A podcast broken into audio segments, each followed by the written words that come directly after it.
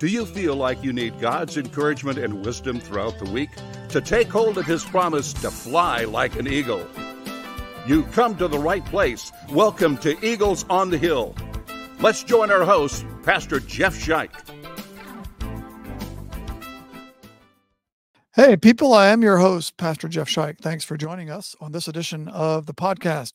Today on the podcast, we're going to return to a series that we started quite a while ago on the commandments. And uh, if you want to go back and check out anything that we've done before, you can go to our YouTube channel, Eagles on the Hill. Just search for Eagles on the Hill on YouTube. And there'll be a playlist there that will give you some of the uh, podcasts we've done before on different commandments. We haven't done them all yet, but we'll get there eventually. We kind of do one every once in a while. And so today we're going to do the first commandment. Kind of strange not to have done that already since we're doing a series, but I've kind of done them out of order just as I feel like doing them. I do them. So um, uh, remember, as we do the commandments, that there's a numbering issue with the commandments. That we're doing the first commandment in the Lutheran numbering today, the Roman Catholic numbering as well.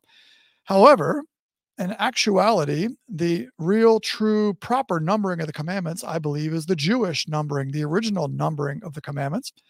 And in the Jewish version, the first commandment is I am the Lord your God who brought you out of Egypt, out of the land of slavery. So it's not really a commandment, it's a word. In fact, the Jews call them the 10 words. And it's a word, it's a word of gospel. And strangely enough, because Luther borrowed from the Roman Catholics and their numbering system, we lost the gospel in these 10 words. So, what a shame for Lutherans to have lost the gospel in the 10 words. Nevertheless, before what we call, Lutherans call the first commandment, there is this sense of God does things first. He is the one who bought us out of slavery to sin by the death of his son Jesus on the cross. Because Jesus has done this for us, our first commandment says, You shall have no other gods before me. And Luther says in his explanation, What does this mean? He says, We should fear, love, and trust in God above all things. Pretty simple, straightforward explanation.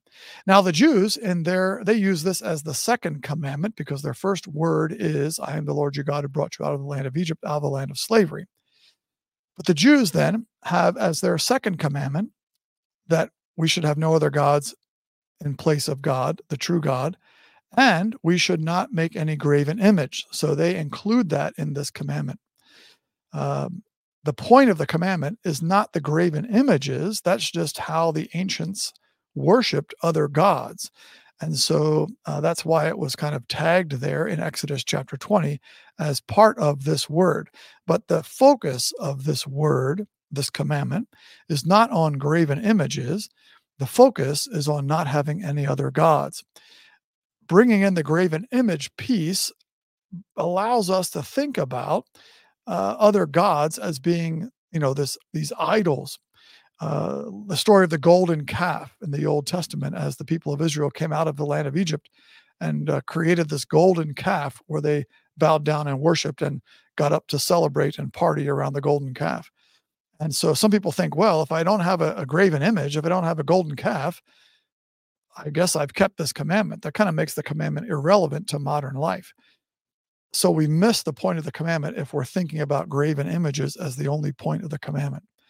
The point of the commandment is to not worship anything and everything except for the true God, the one who is, the one who appeared to Moses at the burning bush and said, I am, all other gods are not, the one who created the world, the one who's outside of the world. And that was unique in uh, Jewish life, it's what the scripture brings to us is that there is a creator God who's outside of creation, who's not part of creation.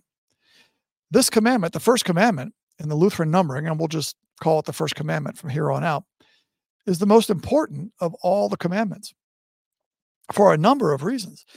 Uh, first and foremost is that when a person violates any other commandment, they are automatically violating this first commandment. This first commandment, really, if you keep that, you pretty much keep the whole thing. In fact, Jesus, when he was asked, What is the most important commandment? He said the most important commandment was love the Lord your God with all your heart, with all your soul, with all your strength, with all your mind. And the second, he said, is like to it love your neighbor as yourself. So Jesus said, This first commandment, love the Lord your God, is the most important. Now, notice how Jesus brings in the word love when he answers that question. Of what the most important commandment is. Exodus chapter 20 doesn't talk about loving God. It just says, You shall have no other gods before me. Where does Jesus get love the Lord your God? He gets it from Deuteronomy chapter 6. So Jesus pulls in love from Deuteronomy chapter 6 to love God. That's where that uh, version, if you will, of the commandment is found. It's interesting that God commands us to love him. He doesn't command us to like him. Think about that for a moment. With all the things that have happened to you in your life, to me in my life, some of the challenges, the evil things that go on, the difficulties I've experienced in life, oftentimes a person might say, I don't really like God. Well, God doesn't tell us we have to like him. He commands us rather to love him. That is to honor him. That is to serve him. That is to sacrifice for him. For God so loved the world that he gave his only son. And so God commands us to honor him by giving our lives to him. That's what love really is. So if the commandment is not really thought about today to deal with graven images, with idols, with little things we set up on our mantle and bow down and worship and burn incense to, although it can be that, it is that. What are the kind of gods that we have that we set up in our lives to oppose the true God? Well, I think the biggest God we have is ourselves. Look at the temptation to Adam and Eve in the garden that they could become like God. We desire to be in charge of our own lives from the moment we're conceived, the scripture says. And so we have ourselves as our own God. Things don't go well when we have ourselves as our own God. People have power as a God, people have money as a God. In fact, Jesus kind of set the true God up against money, the love of money, as one of the main competitions for the true God. Jesus says you cannot serve both God and he didn't say God and power, although he could have said that. He didn't say you cannot serve both God and sex. He could have said that. He didn't say you cannot serve both God and country. He could have said that. But he said you cannot serve both God and money. So Jesus realized that money was going to uh, be a prime competitor for the true God. So, power, uh, ourselves, money, um, sex, we talked about that just briefly. Our country, people can have the country as their God, uh, art as God, education as God, love as God. There's so, so many, actually, when you think about the list, so many good things, so many things that God created for our good can take the place of God in our lives, can take that number one spot that God should have in our lives. Um, all of these things power, money, sex, our country, art, education, love, whatever things you want to put in the list all of those things have their place ordered by the creator God who's outside of creation. They're wonderful. But when they're worshiped, when they take the number one place in our lives, they can lead to terrible results in our own lives and disastrous results in the lives of many, many people in the world when people in power take on those false gods. So, why is this first commandment then so important? Well, the issue is there is only one God, and that God is outside of creation. He is to be worshiped. When God is worshiped as our creator, the creator of all things, think about how that impacts our relationships with others. If all of us human, human beings have the same creator, then we are all brothers and sisters. Does not not change how we treat others to know that our fellow human beings are created by the same God? that we are all brothers and sisters, that no one person or no one group is more valuable than any other. In addition, if there's one creator God who created all things in the universe, that means there's only one moral standard for all people. That our morality is not uh, does not change based on the vote of a people. Morality does not change based on the culture that you're in that morality comes from God, our creator, who's created us to live a certain way according to the Ten Commandments. That's the gift of morality that God's given to us.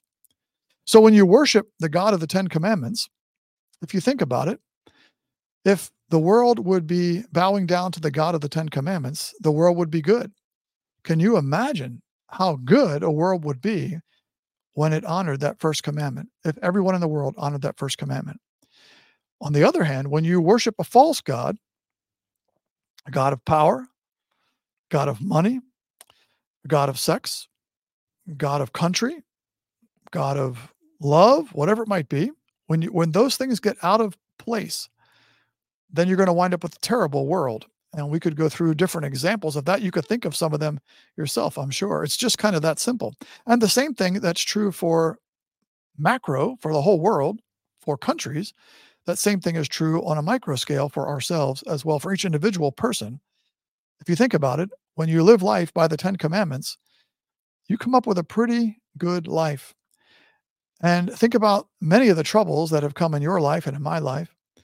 They've come because either I or others have violated one or more of these 10 commandments, which then means they violated this first commandment.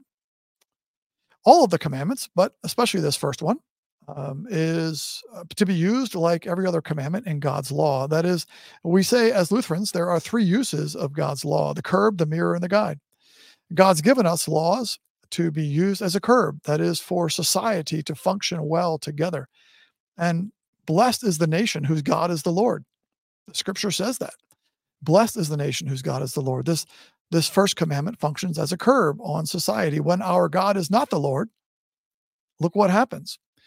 Uh, think about what happens when, for instance, 10 commandments are taken out of classrooms because God forbid that someone might follow those 10 commandments. How did that affect our culture? The law is there as a curb. Think about this first commandment as a mirror, that is to show me who I really am.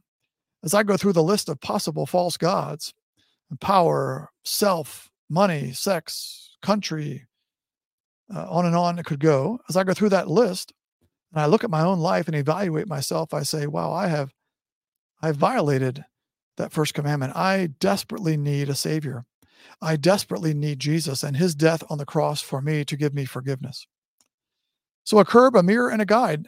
The first commandment is there for me as a guide, the rest of the commandments as well. As a guide for my Christian life, for your Christian life, when I say, How can I respond to this love of God for me?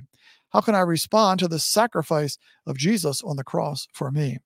What does God want from me? Well, He wants me to love God with all my heart, with all my soul, with all my strength, with all my mind, to fear, love, and trust in God above all things. That's the guide that God's given to me. And then the rest of the commandments flow from that.